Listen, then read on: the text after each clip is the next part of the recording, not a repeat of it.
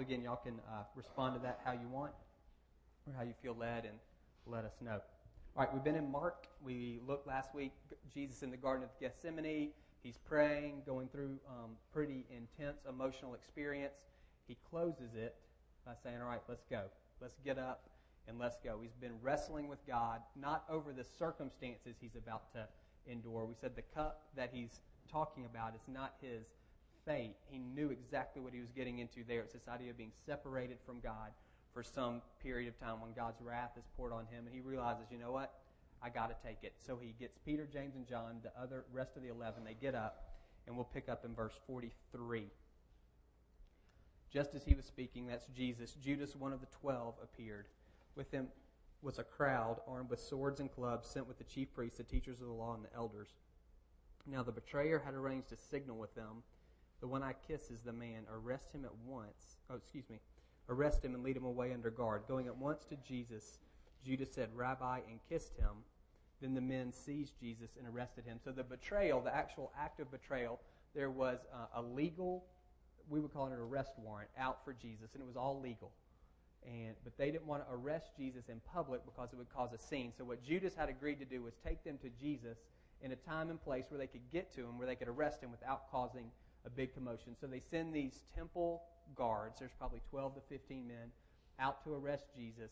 Judas knows where he's going to be, and this, I, this signal that he gives, kiss and calling him rabbi, both of those are signs of respect. If you remember a few weeks ago, we said if we want to look at Jesus, Judas in the best possible light, if we want to say, you know, yes, he was treacherous, he betrayed, but if we want to look at him in the best possible light, maybe what he's trying to do is trying to provoke Jesus to be the Messiah the way he thinks the Messiah should be. He's trying to, he's trying to uh, instigate this confrontation between Jesus and the authorities that will cause Jesus to really stand up and be the Messiah. And I'm wondering if that's why you see these signs of respect that he's giving to Jesus. He's, he's saying, All right, now's the time. I've rung the bell.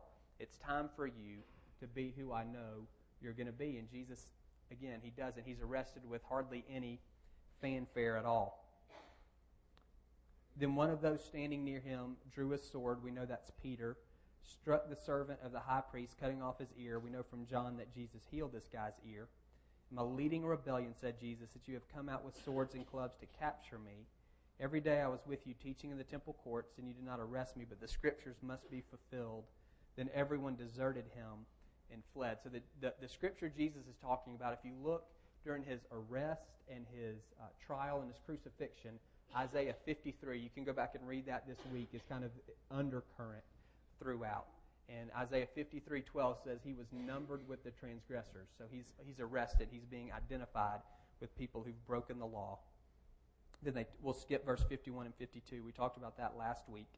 Then they took Jesus to the high priest, and all the chief priests, elders, and teachers of the law came together. Peter followed at a distance right into the courtyard of the high priest. There he sat with the guards and warmed himself at the fire. The chief priests and the whole Sanhedrin were looking for evidence against Jesus so they could put him to death, but they did not find any. Many testified falsely against him, but their statements did not agree. So the Sanhedrin's a group of 70 religious leaders. They had to have a quorum for this to be legal, so there's at least 22, 23 of them at this time.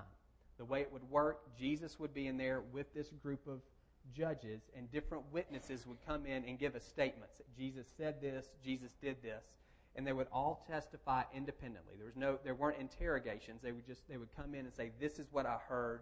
This is what I saw." Now, the two accounts had to line up exactly. If they lined up exactly, then you had the testimony of two witnesses. Jesus could be found guilty of a capital crime, and sentenced. What the, the struggle is, is that nobody's, uh, the testimony of these guys, they're not lining up, so they have to throw them out. Which actually, it's, it's ironic that they're following the letter of the law. They're throwing out all of this false testimony, but they've missed the spirit completely. They've come together not to figure out what's true. They've come together to condemn a man. That's their, their stated purpose is we want him to die, and so let's find some charges that will support our desire. So that's kind of what's going on there. Then some stood up and gave this false testimony. We heard him say, I will destroy this man made temple, and in three days will build another not made by man. Yet even then, their testimony did not agree. So in the Roman world, it was a capital offense to um, speak in a negative way about another about a holy place, and to say you were going to destroy or desecrate a holy place. That's a capital offense. So they think, hey, we've got something here. They're probably referring to John 2. Jesus says this. And John, Jesus' uh, cleansing of the temple is at the beginning of his ministry. The Jews demanded of him, What miraculous sign can you show us to prove your authority to do, do all this? What gives you the right to come in and do what you've just done in this temple? Jesus said, Destroy this temple, and I will raise it again in three days. The Jews replied, It's taken 46 years to build it, and you're going to raise it in three days. But the temple he spoke of was his body. And after he was raised from the dead, his disciples recalled what he said. Then they believed the scripture and the words Jesus had spoken. So that's what they're referring to. I remember he said this, and again, their testimony did not agree. Jesus is not responding. You notice he's silent through the whole thing, which is frustrating to Caiaphas, who's the high priest. He's not getting any testimony from witnesses that he can use, and Jesus isn't saying anything that he can use against him because he's being quiet. And so he gets frustrated. He kind of takes matters into his own hands, and he begins to question Jesus directly. The high priest stood up before them and asked Jesus, Are you not going to answer?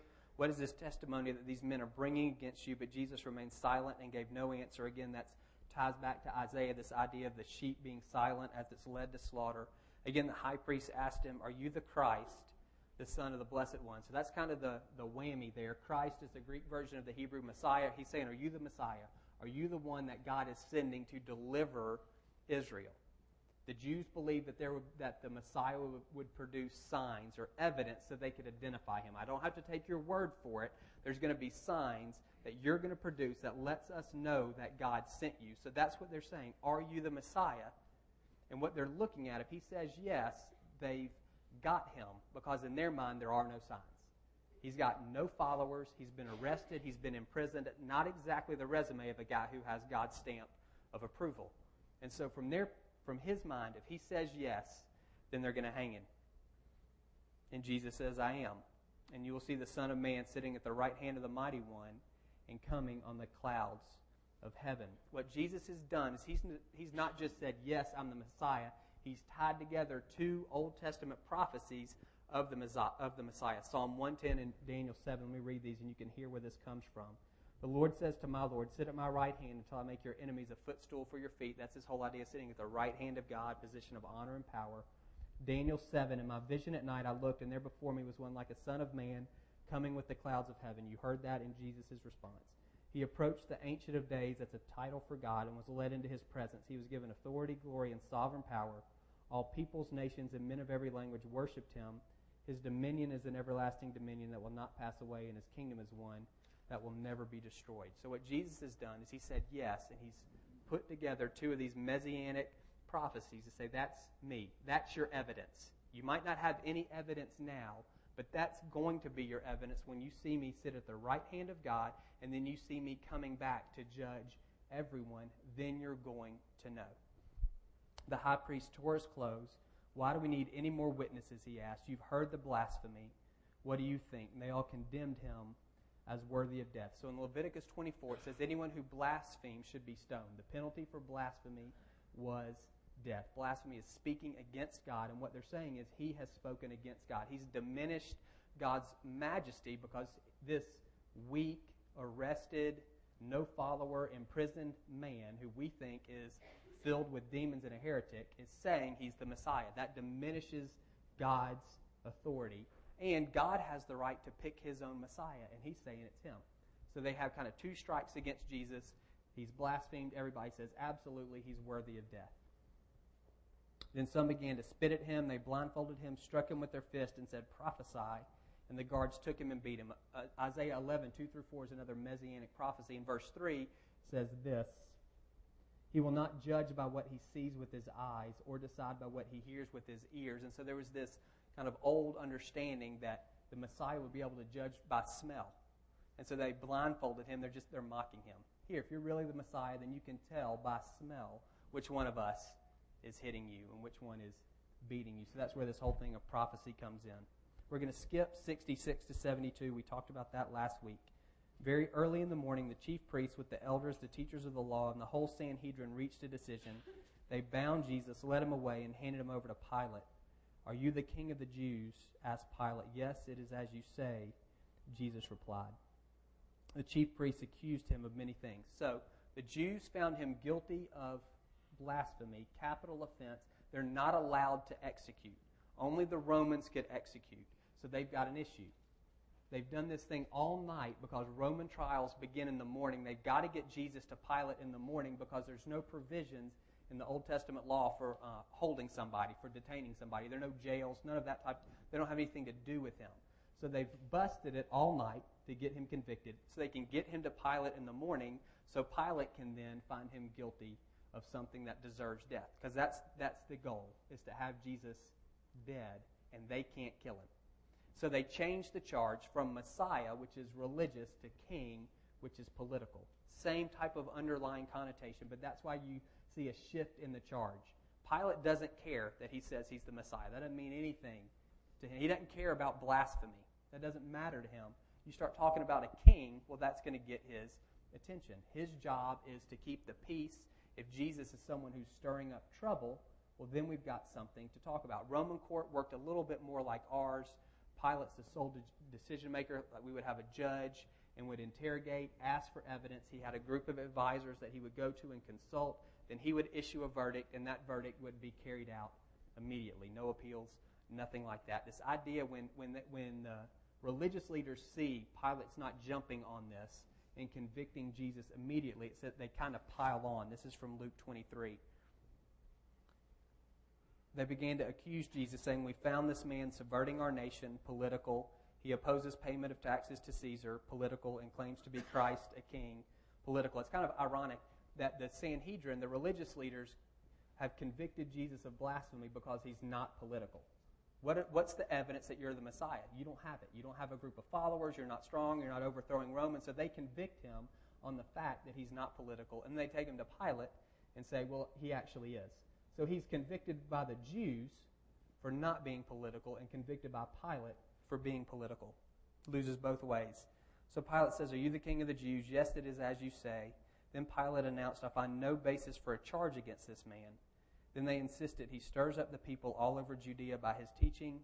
He started in Galilee and has come all the way here. Again, what they're saying is he's a troublemaker. Your job, we know your job, is to keep the peace. This guy is trouble.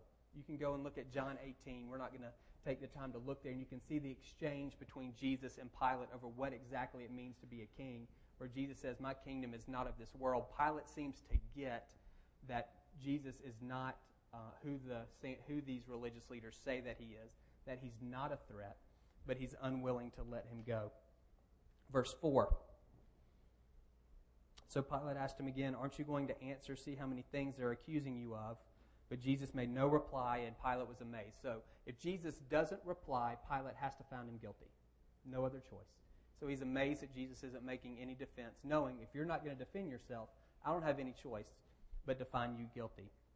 Now it was the custom of the feast to release a prisoner whom the people requested. A man called Barabbas was in prison with the insurrectionists who had committed murder in the uprising. The crowd came up and asked Pilate to do for them what he usually did. You want me to release you the king of the Jews? asked Pilate knowing it was out of envy that the chief priests had handed Jesus over to them. There you see Pilate kind of sees through uh, what the chief priests are doing. But the chief priests stirred up the crowd to have Pilate release Barabbas instead. What shall I do, when, do then with the one you call the king of the Jews? Crucify him. Why? What crime has he committed? They shouted all the louder, Crucify him. And wanting to satisfy the crowd, Pilate released Barabbas to them. He had Jesus flogged and handed him over to be crucified. So, kind of what's going on there? Easy to pick on the crowd and say they're fickle. Just beginning of the week, their triumphal entry. Jesus is on a donkey. Everybody's hail, King of the Jews, Hosanna, blessed is he who comes in the name of the Lord. That everybody is for him. He's such a popular figure that the religious leaders are afraid to arrest him because it's going to cause a riot. And now you've got everybody screaming for him to be crucified. Kind of what happened in that interim. Pilate's anti Semitic. We know that from history. He disdains the Jews, and they don't like him either. He's this Roman ruler who they feel like is oppressing them. He's, he's a sign of everything that's wrong with their national situation. So he comes out and says, Do you want me to let Jesus go? Again, this is coming from someone who you know despises you as a people and who you don't like either. And then on the other hand, you have your trusted religious leaders who have had a legal trial and have determined that Jesus is a heretic, that he's a blasphemer, that he deserves to die, who are you going to, whose opinion are you going to go with? Are you going to go with this leader who, again, who you despise and who despises you? Are you going to go with the religious authorities who you believe God has put uh, over you to protect you? Of course, you're going to choose your religious leaders. And this guy, Barabbas, we look at him and think, golly, that's. Eesh. For them, he's a national hero. He participated in this uprising. They, they were trying to throw the yoke of Roman oppression off. He's, who, he's a hero to them. Remember, this is the Passover, when remembering God delivering the Jews from Egyptian rule. That this is reminding them of Moses. Hey, Barabbas is kind of like that. Moses did that, and Barabbas did this. Again, he's a popular guy. It's pretty easy for them to throw their weight behind him versus Jesus. Maybe some other things going on there as well, but that's a that's a I would say that's a large part of what's going on. These guys are not going to align themselves with Pilate against their religious authorities, and they didn't think Barabbas was such a bad guy. They saw him as a political hero who had done what maybe many of them were scared to do. They had Jesus flogged. We're not going to talk a lot, a lot about that. It's brutal. Many people didn't live through it. It was to soften you up for crucifixion. The soldiers led Jesus away into the palace, that is a praetorium, and called together the whole company of soldiers. They put a purple robe on him, then twisted together a crown of thorns and set it on him. And they began to call out to him, Hail, King of the Jews! Again and again they struck him on the head with the staff and spit on him. Falling on their knees, they paid homage to him, and when they had mocked him, they took off the purple robe, put on his own clothes, and they led him out to crucify him. Both of these trials are parallel with the Jews and with the Romans. Falsely accused, wrongly condemned, and then he's mocked. The Jews mock him because, because he's uh, claiming to be the Messiah. These Roman guards mock him because he's claiming to be a king. That's what both of those things are going on. Again, you can read Isaiah 53 and see the parallels or the foundation that's running under that, this prophecy that Jesus is fulfilling. So I'm going to step back a little bit, make two quick observations, and then we'll be done. It's interesting to me that Jesus is a judge. That's what he says. I'm coming back. I'm coming back. I'm going to judge all of this. He's a judge, but his judgment hinges upon our judgment of him. His judgment of me hinges on my judgment of him. And you can see that, that, that kind of playing out here with his arrest and with his trial. He doesn't try to defend himself. He doesn't try to prove himself. He doesn't say anybody's lying. He just is quiet the whole time. He said uh, to me, he's saying, I had three years. He says when they arrested him, everything I said, everything I did, it was in public. I was in the temple just the other day and you didn't arrest me. You've heard what I've said. You've seen what I've done. You can talk to people who've been around me. It's all out there. And the decision that you made, your judgment of me, is that I'm a heretic, that I'm a blasphemer, that I'm demon possessed, whatever you want to say, and that I deserve to die. That was their evaluation, their decision, their judgment upon him. And what he's saying is, I'll prove that I'm the Messiah when I come back, and I'm going to judge you. Not in a harsh way, but in a, it's, it's reality. For us, when we think about God as a judge, we kind of pull back from that because it sounds, again, harsh and narrow minded and intolerant and bigoted and all of these things. If I invite you to dinner at my house and you say no, for whatever reason, if you say no, you can't get mad at me because you didn't get to eat with me, because you didn't get to eat my food. You're the one that said no. I said, come on. That's where God is sitting. Jesus to me said, listen, you've had three years to make a decision on who I am. I've answered every question you've brought. I've done this ministry in public consistently over the course of three years. If you're going to reject me, that's, that's on you, not on me. And the same thing again is true for us. In Mark 8, he says to Peter, Who do you say that I am? That's the most important question any of us will ever answer. That, that there's evidence. Read Matthew, Mark, Luke, and John. There's evidence. That's a picture of who Jesus is. If you don't, if that's hard for you to grasp and understand and put the Bible together, then begin to ask the Lord, God, I need some more clarity. I know that you've given me Matthew, Mark, Luke, and John, but I don't get it. Speak to me in a way that I'm going to understand. I promise you, He'll answer that prayer. He always does. He wants to reveal Himself to us. And when He does, He's going to expect a response. Who do you say that I am? What is your judgment of me? Realize that what you do with him will determine what he does with you. It's not unfair. It's not mean spirited. It's not intolerant. It's not narrow minded. It's not bigoted. It's actually massively graceful. I'm going to respond to you based on how you respond to me. I'm going to give you all of this time and all of this evidence on which to base your decision. The question for us, maybe, you may say, you know, you can write the right thing on the index card. Who do you say that Jesus is? Maybe a question for you is Does your life reflect your judgment of Him? Does the life that you're refl- living reflect your evaluation of who He is? If I were to look at, if I could somehow take a snapshot of you next week, would I draw the conclusion from looking at your life that Jesus is fill in the blank, whatever you say? Healer, provider, friend, Lord, whatever He is to you, whatever your judgment is. But I see that through the way you're living your life. No guilt, no manipulation. Something to think about. That's an integrity issue for us. Does my life reflect my judgment of Him? Second thing I would say, and we'll wrap with this. My Bible has Jesus' words in red, and there's not a whole lot of red in what just happened from uh, Mark 14, 43 all the way through 15, 20. Jesus hardly does or says anything. He seems very passive in the midst of all of this stuff that's swirling around him. And I think there's something that we can glean from that. Uh, Scott, will you show that slide? These are the things that I feel, these are the things that I saw that happened to Jesus. This probably 8, 10, 12 hours. All of this is compressed. He was betrayed, he was deserted, he was falsely accused actually twice, not just once, wrongly condemned actually twice, physically abused, disowned, and mocked. And you might can think of some other things as you read through. So that's a lot of that's a lot of negative in a pretty compressed time period. And I've wondered about me and wonder about us. When we experience that degree and that intensity of negative circumstances, what's our response?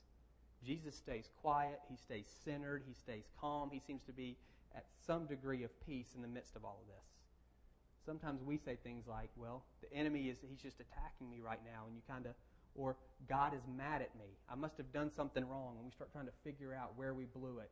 Or I'm not in the will of God anymore, and he's trying to get my attention and pull me back on course. Jesus doesn't do any of that. He stays centered. I think it's in Acts 26 when Paul is talking about his conversion. He says, God said to me, Why are you kicking against the goads? A goad is a pointed stick that was used to move animals in a particular direction when they were uh, working. So to kick against the goads was kind of the, was this picture of moving in a direction that the master didn't want you to go. So what God is saying to Paul is, you're not living the life that I want you to live, and that's why things were, are difficult. You're not you're, you're kind of you're not, you're not going with the flow here. You're swimming upstream you're kicking against the goads. You don't see any of that in Jesus. You see what looks like passivity is submission. He's wrestled all this through in the garden when he prays for hours and then closes it with, Not my will, but yours be done. He's submitted to what God is saying. This is the thing. This is what you're in for. That next slide, Scott, you can see leading through Mark, Jesus knows exactly what's going to happen. He predicts his betrayal. He predicts his arrest. He predicts being beaten and mocked. And he predicts being crucified and being raised again. I think that knowledge is what provides him with this foundation for being so full of peace and confidence as all of this stuff is swirling around him. John 13, right before the, all of the events of the last night of his life happen, John says, Jesus, knowing, let me see exactly what he says. Jesus knew that the Father had put all things under his power and that he had come from God and was returning to God. And the next word is so. And then every all of this stuff that follows. And that's where we need to be. We want to there's some things that we want to know. So all of the stuff that comes out of that. Most of us are not going to have 12 hours like Jesus had. It's not going to be that bad for us. But you can probably put some stuff on your slide some bad things that have some circumstances that have gone sideways. Those kind of things happen. And if you don't know what you know, it's easy to get off track and begin to defend myself. Or begin to question, am I really where God wants me to be? Or begin to question my relationship with God. Is He happy with me or is He not happy with me? Or to go into some type of fight mode. The enemy's coming after me and I'm, you know, we're going to get in this wrestling match. You don't see any of that from Jesus. He's just steady right here. He's taken it. We're not going to talk about whether who caused the circumstances is irrelevant. What matters is that God works through the circumstances to accomplish his mission in Jesus' life and the fact that Jesus knew this is what, how it has to be. This is what God is doing, and so I'm going to submit to that as he moves through these circumstances to advance his agenda. So, my question for you, as we, again, kind of school starting back, it's a natural transition point. Whether or not you have children in school or not, it's fall is coming, kind of getting out of the summer rhythm into a fall rhythm. Let me ask you this, just straight up. Do you know what God is doing in your life? There's a few areas up here on this thing. Do you know what God is doing in your heart? If the deal is to be conformed to the image of Jesus, Romans 8:29, do you have any idea what he's up to? What characteristics of Jesus he's trying to cultivate in your heart or what weeds he's trying to pull out that are crowding out his work? You want to cooperate with him on that. You don't want to kick against the goads. If he's trying to, again, cultivate something in you, it's, it's helpful to know what he's trying to do. Many of you are married. You know what God's doing in your marriage? Beyond just, well, we're just trying to love each other better. That's great. Anything beneath that? Anything more specific than that? For some of you, it could be that what God's doing in your marriage, He's saying it's time for y'all to lead together. It's time for y'all to do something together in leadership or in ministry or in service. You want to know what He's doing there so you can say yes to that and so you can arrange your circumstances accordingly. It could be something with reconciliation. Maybe He wants to use y'all to bring reconciliation to an extended family. I don't know. What about some of you who have children? You ever ask what God is doing in the lives of your kids? Under two, I think it's a pretty tough prayer to pray trying to survive at that point, and they can't talk to you anyway. After two, are you asking, God, what are you trying to, what are you doing here? Many of you have come up here and dedicated your babies and said, God, they're yours. Are you checking in? What are you trying to do with these? I've talked, to two people in the past few weeks who feel like we've got to do a family mission trip. I got a kid, and we've got to go overseas to do this. There's an awareness there of what God is doing in their family and with their children, and they're saying, we're not, it's not seaside this spring break, and we're gonna, we're doing this instead. And it's gonna, it's a big deal. They're shaping their life in some ways around that decision. Ask the Lord, what are you doing with my kids and my family? Your job, if school, if you're full time. There's no sacred secular divide with the Lord. He wants access everywhere. It's all His. Have you ever asked Him what He's doing in your company or what He's doing through your company? in the community. Again, whether it's Christian or not is irrelevant. There are things that your company can do that can be a blessing to this community. Do you have any idea what God may be doing? And you may say, I'm not a decision maker. It doesn't matter. You have influence with Him. And that's more important than having influence within your company. Ask Him what He's doing. Get on board with that. Your friends, an experiment. If you know you're going to see these two people today, take a few minutes and pray specifically for them before you see them. And just ask, God, what are you doing in their life? You're not looking for dirt. You're not looking for gossip. You're not looking for God to tell you something that you can kind of whammy them with. You just want to know, God, what are you doing? Because I want to be a channel of your grace here. And then, uh, then when you have lunch or whatever it is that y'all are doing, do it through from the perspective of what you feel like you heard during that prayer have those kind of ears on when you're listening to them talk. It's not just same old, same old. You've asked God what He's up to. Community. How about this? Take the Marietta paper, read it, at least the first two sections, front page and the local section. Try to figure out what God's doing in our community. Ask Him, where are you at work? I'm seeing these stories. I know there's a slant, big deal. Where are you in our community? What are you trying to accomplish? If you don't live in Marietta, whatever your local thing is. However, you get news on your community, Kennesaw or Smyrna, or wherever it is, ask him, What are you doing here? And how am I going to cooperate with that? Because he's working in our city, in our community. And we, again, we want to participate with him. And we absolutely don't want to kick against those goads. Your deal, we talk about that all the time. You have a, there's something God wants for you. Good works he's created for you to do. What is he doing with that right now on August 14th? Is it on the shelf? Time to move into a new phase of engagement? I, I don't know. Just be aware of what he's doing. We're going to close um, with worship. You guys can come back. And I want us to do this. Y'all can close your eyes and we're going to pray for a second. And then you can respond during this uh, last worship song as you feel led.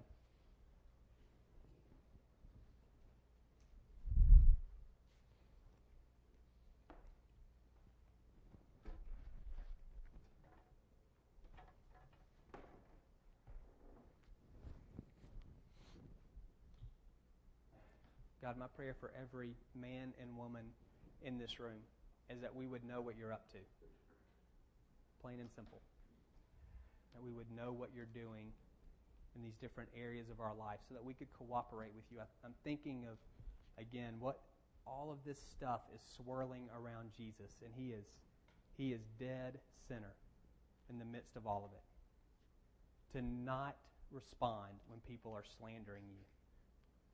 Just the the peace that it takes, self control, whatever that is, to not respond.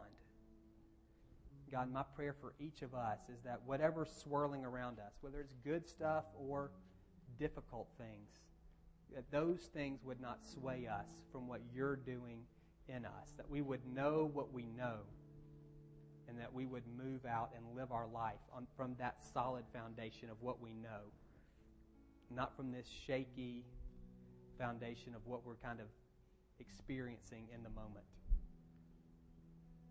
Two pieces of encouragement for you. One, God wants you to know. It's not 20 questions where you've got to guess and He reluctantly tells you what's going on. He wants you to know what He's doing. He's inviting you in to partner with Him in His work in your life, in your family, in your job, in your community. So He, he wants to tell you what's going on. So ask Him. And second, you can hear his voice. Don't doubt yourself on that. Jesus clearly says his sheep know his voice. If you're following him, then you can hear him. You don't need anybody else to hear for you. So pick one or two of those areas. And as we close with worship, just ask the Lord, what are you doing here? Some of you, you're sitting next to your spouse and y'all need to pray together. God, what are you doing in our marriage? What are you doing with our kids? You need to get some clarity on that before they go to school tomorrow. You need to know what He's doing with your children.